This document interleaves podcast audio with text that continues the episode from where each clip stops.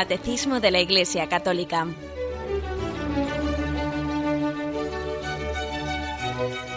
Un programa dirigido por Monseñor José Ignacio Munilla, Obispo de San Sebastián.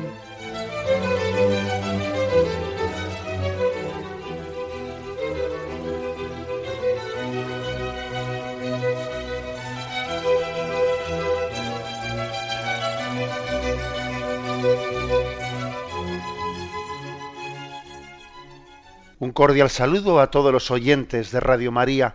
Un día más, con la gracia del Señor, proseguimos el comentario del Catecismo de nuestra Madre, la Iglesia.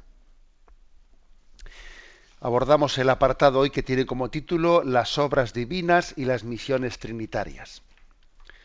Si Dios quiere, pues con este apartado concluiremos la parte referida a la Santísima Trinidad. Y mm, son cuatro puntos del 257 al 260. Luego a partir de ahí mmm, se habla también de la Santísima Trinidad, pero de, otras maneras, hablando de la creación, hablando de Dios todo, perdón, todopoderoso, etcétera. Ya desmenuzando distintos aspectos que hacen referencia al credo, pero en esta, en esta parte que hoy queremos concluir, hemos comentado temas como el de la revelación de Dios como trinitario propiamente. Bien, el punto 257 dice lo siguiente. Comienza por una cita de un himno de vísperas. O lux beata trinitas et principalis unitas. Dice aquí la traducción, o Trinidad, luz bienaventurada y unidad esencial que es de un himno de la liturgia de las horas, un himno de vísperas, en el que se le invoca a Dios de esta manera. ¿eh? Vuelvo a repetirlo, oh Trinidad, luz bienaventurada y unidad esencial. Dios es amor, perdón, Dios es eterna beatitud, vida inmortal, luz sin ocaso, Dios es amor, Padre, Hijo y Espíritu Santo. Dios quiere comunicar libremente la gloria de su vida bienaventuranza, de su vida bienaventurada. Luego seguimos leyendo, pero aquí mmm, la primera parte de este punto, 257 que comentamos, como veis, comienza con un vocativo, o Trinidad. Queremos como queremos subrayar, queremos ahondar en nuestra capacidad de admiración ante el misterio de Dios, el que no se admira, el que no se conmueve, es que en realidad no lo, no lo está contemplando. No tiene apertura ante el misterio de Dios quien no se siente impresionado, conmovido por ello. Oh Trinidad, luz bienaventurada y unidad esencial. Aquí en este mm, de este himno de este himno de vísperas se hace como la siguiente definición de Dios. Dice, Dios es, primero, eterna beatitud, o sea, eterna felicidad. Segundo, vida inmortal. Tercero, luz sin ocaso. Cuarto, amor. Amor del Padre, del Hijo y del Espíritu Santo. Dios es eternamente feliz, es la, es la felicidad plena la felicidad plena solamente está en el seno, en el seno de la Trinidad. La felicidad plena. Quien pretenda una felicidad sin Dios, o una felicidad antes, plena, antes de llegar a Dios, se equivoca. Está buscando en esta vida lo que esta vida no le puede dar. Sí, es verdad que en esta vida tenemos las arras, tenemos el adelanto, de esa felicidad plena en Dios, en los momentos en los que estamos cerca de Dios, en los que tenemos experiencias de Dios, pues nos aproximamos ¿no? a, a pensar en lo que es la eterna felicidad de Dios, en la eterna beatitud, pero siempre de una manera limitada. Existe una luz en la que no haya sombras, existe un amor en el que no haya ningún pero, Existe algo, existe la totalidad, la plenitud.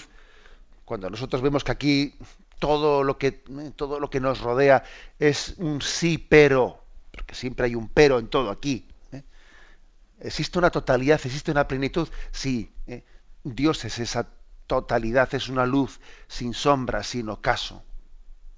Y es un para siempre, es una totalidad de intensidad y de tiempo. Dios es. Por eso lo que la Iglesia quiere fomentar en nosotros es la capacidad admirativa. Bueno, pues lo que dice el catecismo es que esto que es Dios, Él quiere comunicarlo. ¿eh? Dice el catecismo, Dios quiere comunicar libremente la gloria de su vida bienaventurada. Porque el amor es comunicativo. Dios quiere comunicar lo que es. Quiere darse el mismo. No darnos cosas no darnos cosas, sino darse el mismo. Recuerdo que cuando explicamos el tema de la gracia, comenté yo en este programa que a veces cuando escuchamos la oración de la liturgia, Señor, envíanos tu gracia, pues no sé si nos pensamos que nos va a caer una especie de ¿eh? una energía o, no sé, o como si viniese una especie de ladrillo de arriba. ¿eh? Pues obviamente no es que Dios nos dé algo, la gracia de Dios no es algo que Él nos da, sino que es Él mismo que se comunica. Dios quiere comunicar lo que es, o sea, ser comunicativo con nosotros. Continúa el punto 257 y dice, tal es el designio benevolente que concibió antes de la creación del mundo en su Hijo amado, predestinándonos a la, a la adopción filial en Él es decir, a reproducir la imagen de su Hijo, gracias al espíritu de adopción filial. Este designio es una gracia dada antes de todos los siglos, nacido inmediatamente del amor trinitario. Bueno, está esto salpicado de citas, este párrafo que he leído está salpicado de citas porque en el fondo es la doctrina mm, paulina, ¿eh? Efesios 1.9, Efesios 1.4.5, lo que viene a decir es que hay un designio de Dios y el designio es eterno desde toda la eternidad, antes de la creación del mundo, antes de que Dios, Padre, Hijo y Espíritu Santo, creasen el mundo, tenían ya un designio, un designio eterno. Y es, crearon el mundo pensando en que nosotros, cada uno de nosotros, realizásemos la imagen del Hijo. Esto es como el pintor. ¿eh? El pintor toma un modelo y, teniendo el modelo enfrente pinta el cuadro. ¿Cuál es el modelo? ¿Cuál es el modelo del que Dios se ha servido para pintar el cuadro, para llevar a cabo la creación? Ese modelo del que se ha servido es, es Jesucristo. Jesucristo encarnado. Desde toda la eternidad Dios pensó en la encarnación y teniendo como modelo a Jesucristo, nos creó a nosotros, para que reproduciésemos, para que reproduzcamos la imagen de su Hijo en el mundo. Como el Padre y el Espíritu Santo aman eternamente a Jesucristo, a la segunda persona de la Santísima Trinidad, como entre ellos tienen un amor eterno, bueno, la creación del mundo tiene como finalidad que nosotros reproduzcamos la imagen de su Hijo, que la prolonguemos en la creación. A esto se llama la predestinación. Hemos sido predestinados por Dios a reproducir la imagen de su Hijo. A que cuando el Padre nos vea a nosotros, en nosotros vea al Hijo, ve a Jesucristo. Bueno, la verdad es que como veis, mm, no somos conscientes. ¿eh? Tenemos que orar, tenemos que profundizar en nuestra fe para darnos cuenta que ni remotamente estamos aquí por casualidad, que no somos una, ¿eh? pues una consecuencia de algo, de un porque sí, o de una evolución ciega, no, no, que aquí existe un plan eterno de Dios, que aquí nada es casualidad. que Dios ha tenido un plan eterno y un plan eterno de un amor comunicativo, del cual nosotros somos unos beneficiarios, pues totalmente por misericordia. Por misericordia, yo estoy integrado en un plan de Dios de expansión de su amor. Y estoy llamado a reproducir la, imagen de Jesucristo. Y el mayor drama que puede ocurrir en, esta vida es que yo por mi pecado, por mi inconsciencia, por no mm, haber, eh, haber meditado, haber orado, haber caído en cuenta eh, de por qué estoy en esta vida, que yo viva de, de espaldas a ese plan, a ese plan de amor de Dios. Bueno, sigue adelante y termina este punto del catecismo diciendo, este plan se despliega en la obra de la creación en toda la historia de la salvación después de la caída, se refiere a la caída del pecado, en las misiones del Hijo y del Espíritu, cuya prolongación es la misión de la Iglesia. Este, este designio, este plan que Dios tenía ¿no? de, desde toda la eternidad, o sea, desde siempre, Dios es eterno, ¿no? Eterno, omnipotente, de manera que Dios desde siempre, aunque el mundo comenzó en un momento determinado, aunque la creación del mundo comienza en el tiempo, Dios nos había pensado desde toda la eternidad. Y ese designio que tiene se despliega, dice aquí el catecismo, en la obra de la creación. En un momento determinado Dios decide crear el mundo y decide llevar adelante una historia de la salvación que acompaña que acompaña al hombre caído, pues ayudándole a levantarse. Y ese designio de salvación se lleva adelante especialmente en las misiones, o sea, en el envío de, mm, de Jesucristo y del Espíritu Santo. O sea, en la encarnación y en Pentecostés.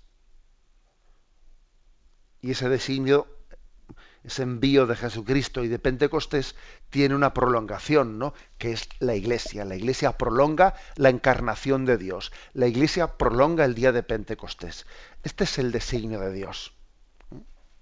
Desde toda la eternidad Dios ha pensado en nosotros y llegado un momento, un momento de gracia, lleva a cabo la creación, acompaña, no nos deja solos cuando hemos caído y nos envía al Hijo envía al Espíritu Santo que quedan entre nosotros en la acción de la Iglesia.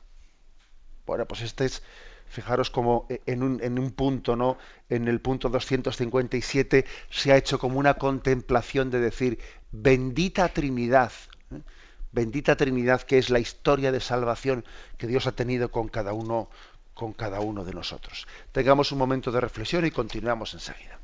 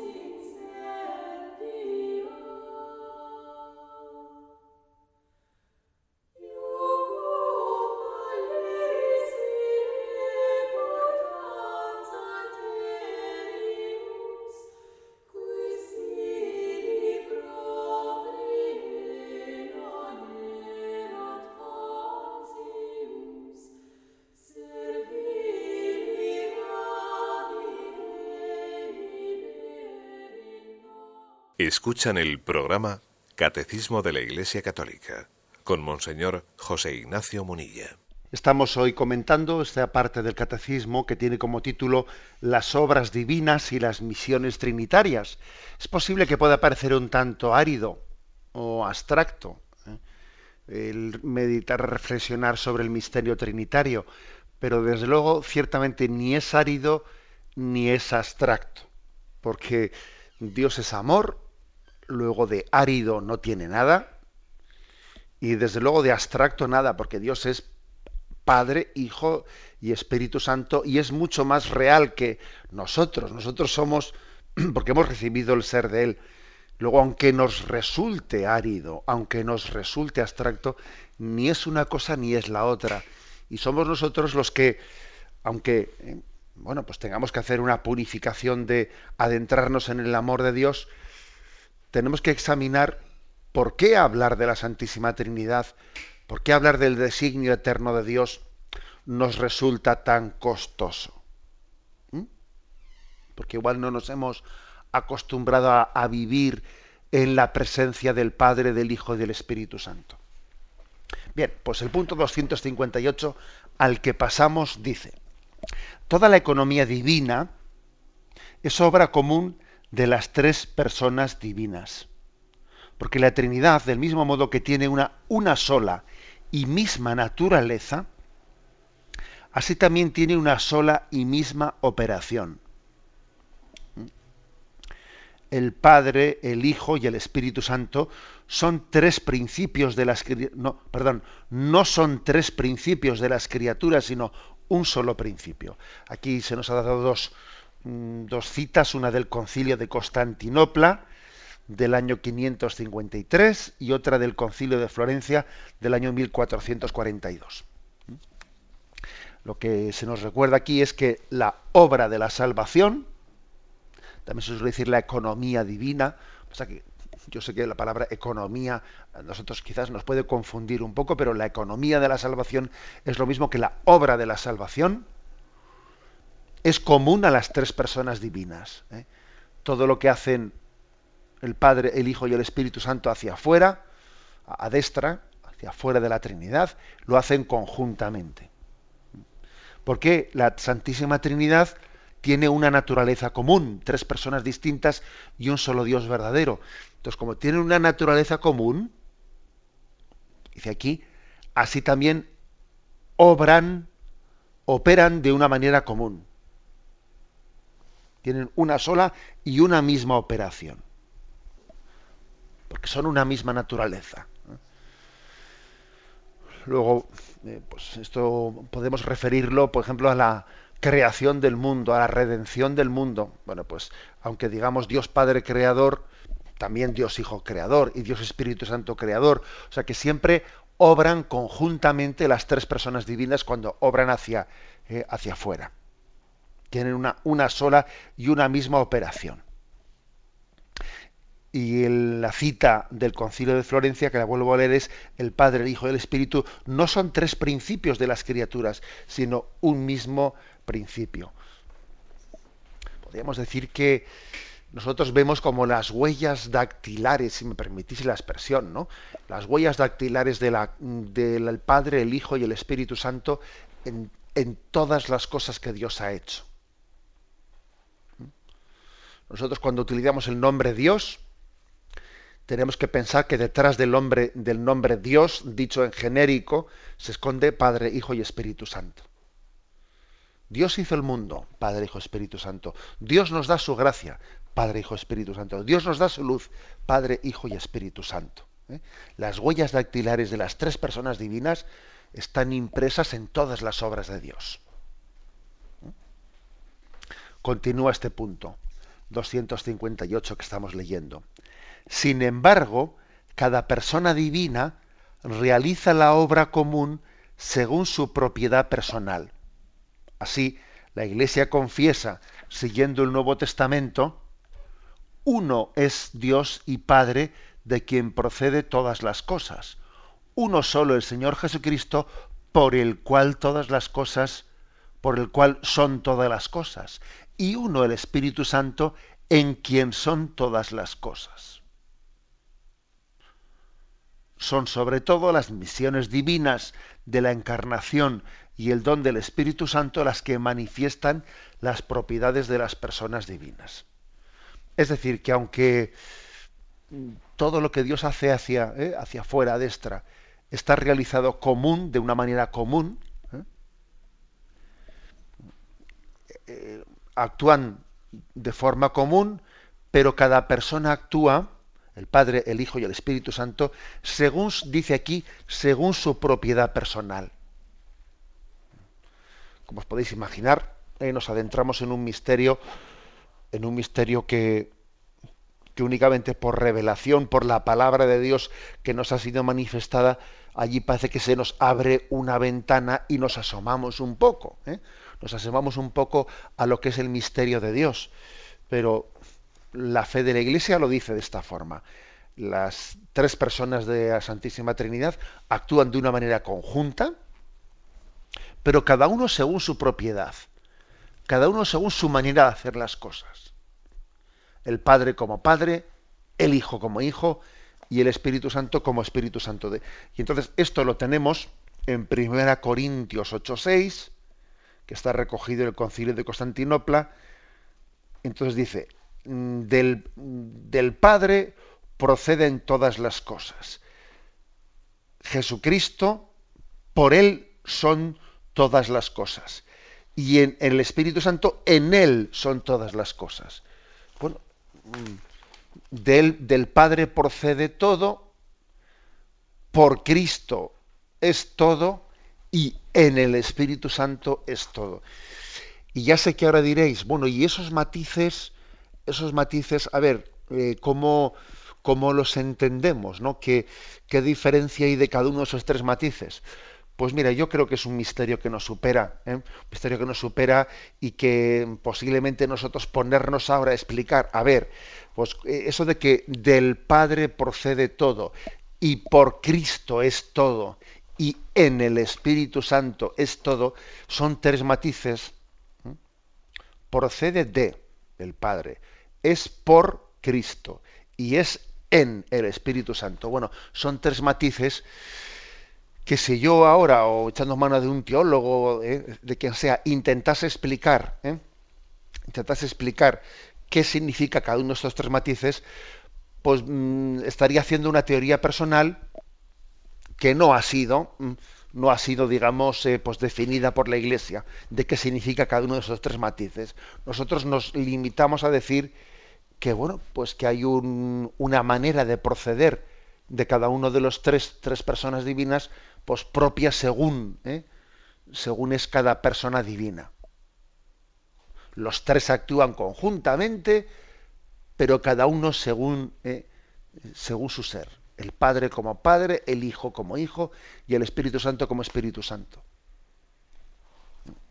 De Dios es, mejor que cuando hablemos con Dios seamos humildes y digamos lo que por la palabra de Dios ha sido revelado y que no pretendamos eh, hacer una teoría humana en la que yo ahora voy a intentar buscar alguna explicación lógica de todo esto. Bien, bien, vale, pero es una explicación tuya. ¿eh? O sea, es legítimo que un, es legítimo que un teólogo pues eh, se adentre en un intento de decir voy a intentar a ver a construir una teoría en la que se explique perfectamente qué significa esto de que todo procede del Padre, es por el Hijo, es por el Hijo y es en el Espíritu Santo. Muy bien, pues vale, construye la teoría, pero después, antes de nada, dinos que es una teoría tuya.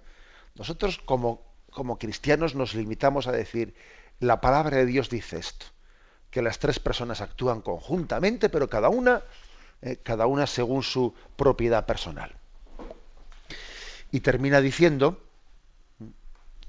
termina diciendo que Em, la encarnación del Hijo y el envío del Espíritu Santo, ¿eh? especialmente en Pentecostés, son esas dos misiones. ¿eh? La, misión, o sea, el envío, quiere decir, el envío del, de Jesucristo y la fusión del Espíritu Santo, son los dos momentos en los que se manifiesta, eh, se le manifiesta un poco a las claras de qué manera especial actúa el Hijo y de qué manera especial actúa el Espíritu Santo. ¿eh? Porque en la encarnación y en, el, y en Pentecostés ha habido como dos momentos en los que hemos visto actuar al Hijo y al Espíritu Santo de una manera más, eh, más explícita. Más explícita. Bien, pasamos al punto 259, que dice, toda la economía divina, obra a la vez común y personal, da a conocer la propiedad de las personas divinas y su naturaleza única. Así, toda la vida cristiana es comunión con cada una de las personas divinas, sin separarlas de ningún modo. El que da gloria al Padre lo hace por el Hijo en el Espíritu Santo. El que sigue a Cristo lo hace porque el Padre lo atrae y el Espíritu Santo lo mueve. Bueno, aquí hay dos, textos, dos textos a los que se nos, eh, se nos refiere. Uno es Juan 6, eh, versículo 44, que dice, nadie puede venir a mí si el Padre que me ha enviado no lo atrae. Es impresionante, ¿eh? es impresionante este, este texto. Nadie viene a mí, dice Jesucristo, si el Padre no lo atrae.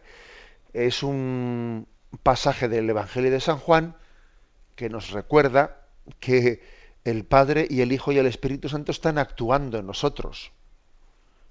Como he dicho antes, nos puede parecer abstracto, eh, como muy em, elevado para nosotros, eh, hablar de la Trinidad, y sin embargo en Él vivimos, nos movemos y existimos el Padre nos está atrayendo. Por ejemplo, para que yo ahora haya encendido la radio y en vez de poner una cadena musical o en vez de estar escuchando y reescuchando las noticias que ya las tengo requete escuchadas porque me están volviendo a decir lo mismo, en vez de poner yo esas eh, cadenas, que yo haya puesto esta radio y que esté escuchando, eh, pues eh, vamos a ser claros, pues un, un discurso que es bastante más complicado ¿eh? bastante más complicado que hablar de qué hace la Merkel o qué hace el otro. Si vamos a ver, el hecho de que yo me ponga, ¿no? A estas horas de la mañana a, escuchar este mensaje de que, es la Trinidad, que es el Padre, que es el Hijo, el Espíritu Santo. ¿Esto qué lo hago? ¿Porque yo tengo un tipo de sensibilidad? No, no, porque el Padre me atrae. Nadie viene a mí si el Padre no me atrae. O sea, he sido yo movido por el Padre. El Padre me ha enviado, o sea, me está moviendo por el Espíritu para traerme hacia Él. Sea yo más consciente o menos consciente de ello. Nadie viene a mí si mi Padre no, me, no le atrae. La gracia está actuando en nosotros y nos está, nos está moviendo.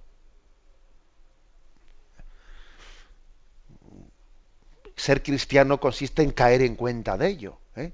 Tener sensibilidad para decir yo soy movido por la gracia, soy atraído por Dios. Y ser agradecido y ser reconocido y, dejarse mover por Dios, no poner obstáculos ¿no? A, a, la acción de la gracia.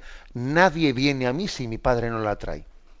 Juan 6, versículo 44. Y otro texto, Romanos, Romanos 8, 14. En efecto, todos los que son guiados por el Espíritu de Dios son hijos de Dios. O sea que tenemos que ser guiados por el Espíritu de Dios. Dejarnos mover por el Espíritu de Dios. Si recordáis, hay pasajes en el Nuevo Testamento en los que se dice cómo Jesús era movido por el Espíritu. Y Jesús, movido, conducido por el, por el Espíritu, fue al desierto. O sea, que era como su motor. O sea, el Espíritu le conducía. También un cristiano es alguien movido, movido por el Espíritu. Es que en el fondo en esta vida o eres movido por el Espíritu Santo o te mueve la carne. O te mueve tu comodidad, o te, mueven tus pasiones, te mueven tus... Es así. O el Espíritu Santo es nuestro motor, o es que, o es, que es la carne. ¿eh? La carne y la sangre de tus envidias y tus celos y, y tus perezas y lo que fuere. ¿Qué es un cristiano sino alguien movido por el Espíritu? Alguien que el Espíritu Santo es su motor. Bueno, pues en, esas estamos. O sea, no es únicamente decir, aquí Dios nos creó, creó el mundo, la Trinidad, la obra de la creación. No, no, es que esa obra, de la, esa obra se está continuando en la obra de la salvación, que tiene lugar ahora mismo, y, Dios la, la, está llevando a cabo en tu día a día, y en mi día a día, y en lo que hoy tengo yo entre manos, pues en este trabajo que tengo entre manos, en estos quehaceres, en estas entrevistas que hoy voy a tener que tener. O sea, hoy, hoy, esta mañana, esta tarde, al mediodía, está teniendo lugar, en medio de todo lo que yo tengo en la agenda puesto, la acción del Espíritu Santo que me está moviendo. Por eso es una, llamada de decir, oye, que, que no estamos hablando de cosas abstractas, distintas de tu vida. No, no, que eh, en tu vida misma Dios está llevando adelante el designio de salvación de decir que es el Espíritu Santo el que tiene que mover tus acciones para que en tu trabajo, en tu estudio, en tu relación con el prójimo, se realice la obra de salvación de Dios. Tenemos un momento de reflexión y continuaremos enseguida.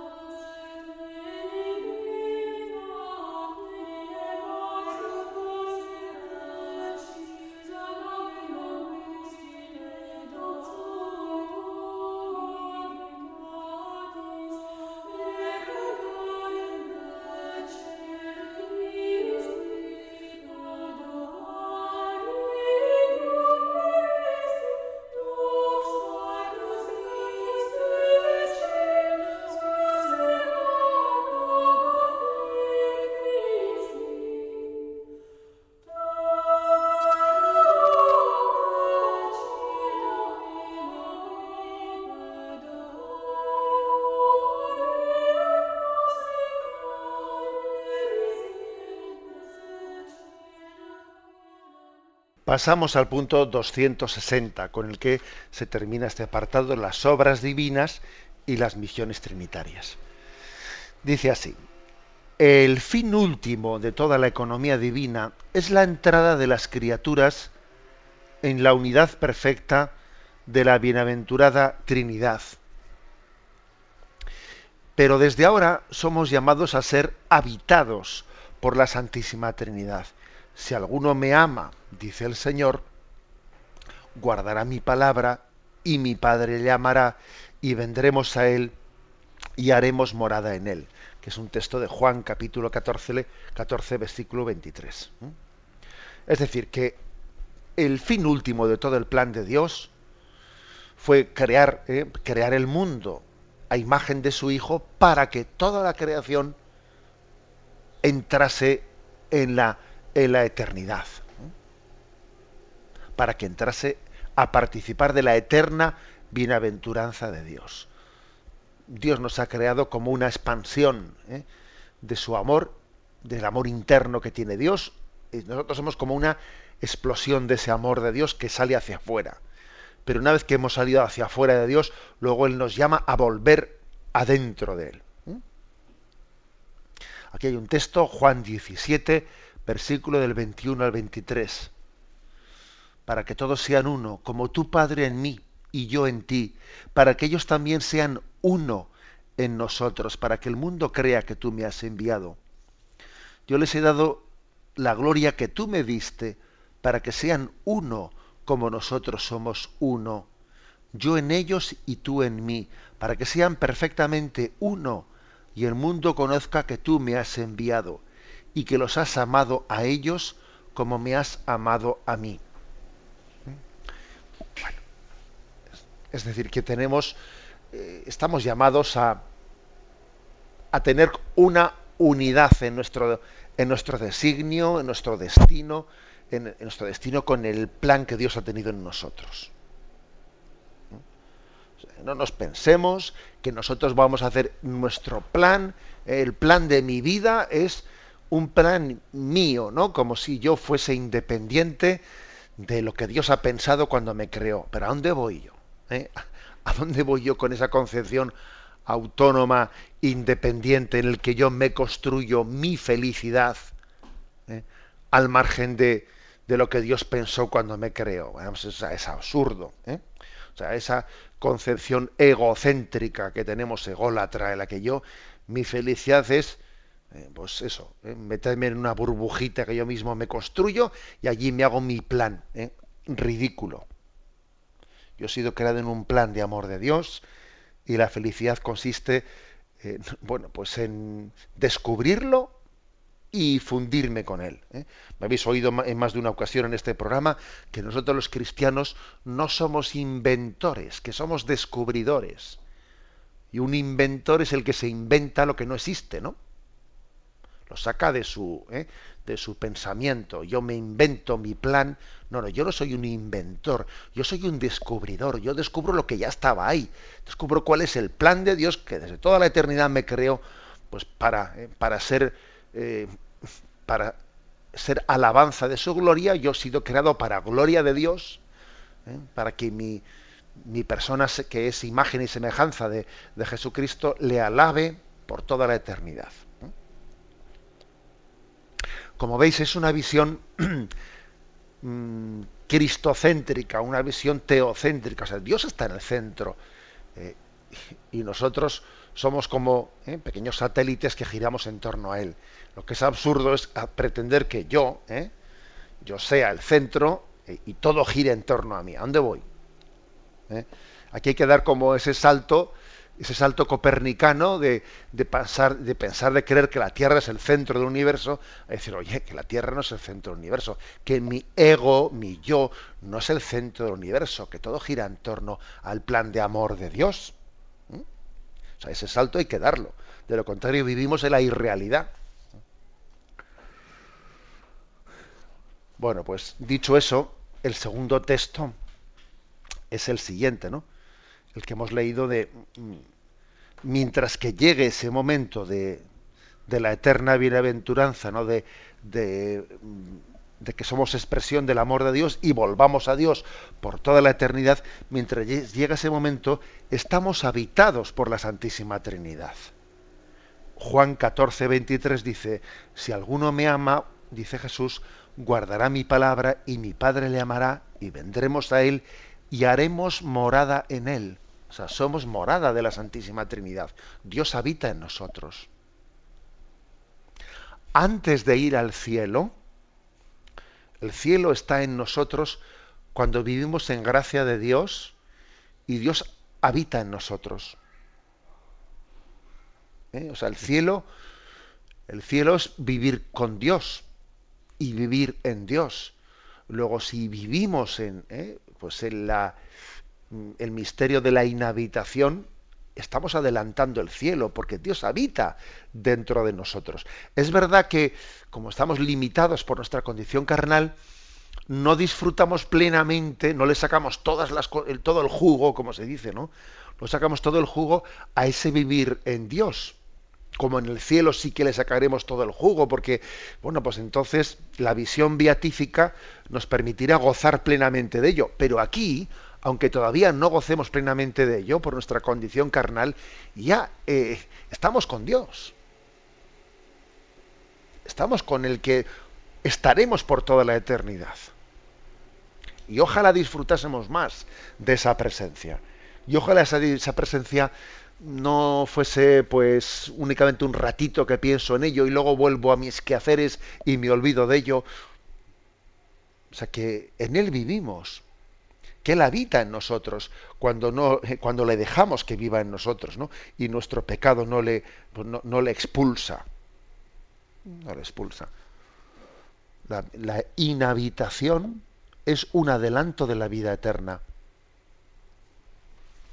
Y aquí termina este punto con una cita mm, que es de la beata Isabel de la Trinidad una oración de esta santa, es una santa del siglo XIX, que nació allá por el año 1880 en Francia.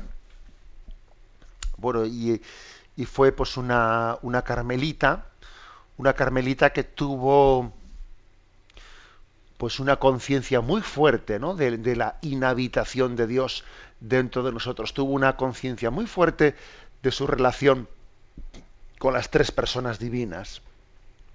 De ahí también su apellido en religión, Isabel de la Trinidad. Mm, se tomó muy en serio esta relación con la Trinidad. Eh, decía ella que el ideal que quería guiar su vida no era otro que ser alabanza de la Santísima Trinidad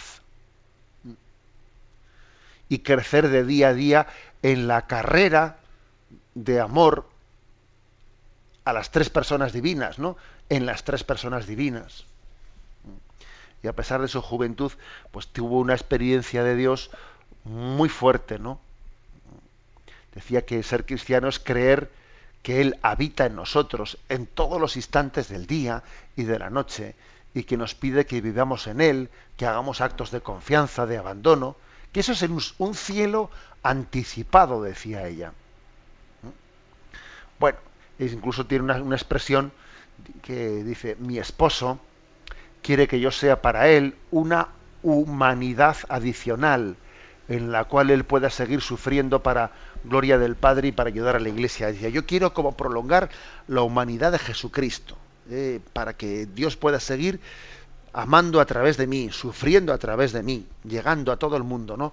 A través de mí. Bueno, pues esta, esta mujer, Isabel de la Trinidad, un auténtico genio, ¿no? Tiene esta oración con la que concluye aquí el catecismo. Dios mío, Trinidad que adoro, ayúdame a olvidarme enteramente de mí mismo para establecerme en ti, inmóvil y apacible, como si mi alma estuviera ya en la eternidad. Que nada pueda turbar mi paz, ni hacerme salir de ti, mi inmutable, sino que cada minuto me lleve más lejos en la profundidad de tu misterio pacifica mi alma, haz de ella tu cielo, tu morada amada y el lugar de tu reposo.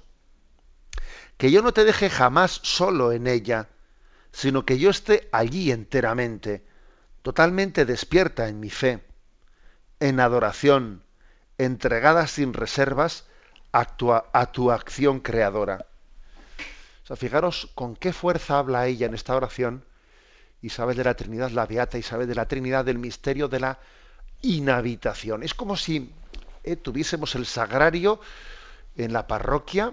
Oye, que tengo el sagrario y, tengo yo las llaves de la parroquia y lo, lo tengo solo. No le voy a visitar.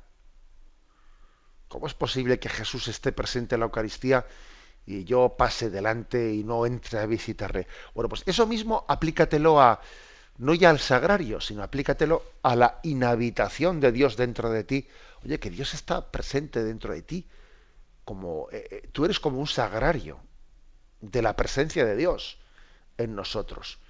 Luego, ante un sagrario hay que estar en adoración, hay que estar en conciencia de que Él está dentro, dentro de nosotros. Bueno, pues eh, ni más ni menos podemos decir que es una, una invitación a vivir en presencia de Dios, a que la inhabitación de Dios en nosotros sea como eh, la invitación a que estemos ante un sagrario. Entre otras cosas, también a que tengamos en cuenta un profundo respeto de decir, eh, ¿no sabéis que sois templos del Espíritu Santo? Que el Espíritu Santo habita, habita en vosotros he ahí eh, una invitación a decir, oye, ¿tú, tú te das cuenta que tu cuerpo es templo del Espíritu Santo. Fíjate qué poquita cosa es tu cuerpo, ¿no? Qué conciencia tenemos de decir, pero bueno, si, si este cuerpo mío, que además ya hace aguas por todos los lados, y cuando no tiene una gotera aquí, tiene una gotera allá, pues mira, eh, en esta debilidad de nuestra carne, al mismo tiempo hay una presencia de Dios que lo llena todo y lo inunda todo. Bien, tenemos un momento de, reflexión y daremos paso a la, a la intervención de los oyentes. Podéis llamar para formular vuestras preguntas al teléfono 917 107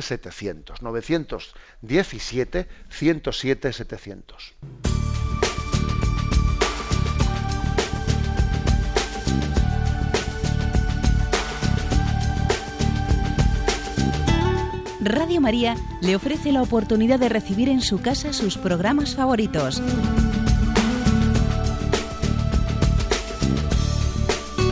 Ahora lo puede hacer a través de nuestra página web www.radiomaria.es o bien llamándonos al 902 500 518. 902 500 518. Pídanos el programa que más le interesa en cualquiera de sus emisiones, especificando el día y la hora que lo ha escuchado. Solo nos tiene que decir si lo quiere en CD de audio o CD o DVD en MP3. Haga su solicitud en el 902 500 518 y en www.radiomaria.es. Radio María, más cerca de usted.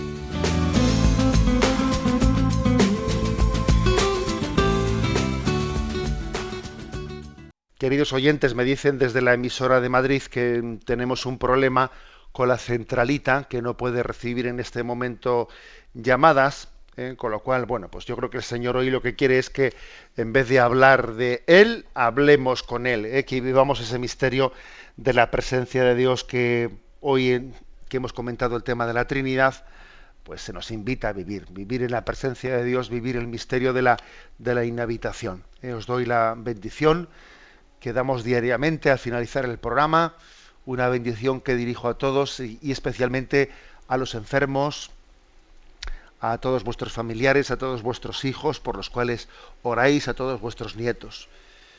La bendición de Dios Todopoderoso, Padre, Hijo y Espíritu Santo, descienda sobre vosotros. Alabado sea Jesucristo.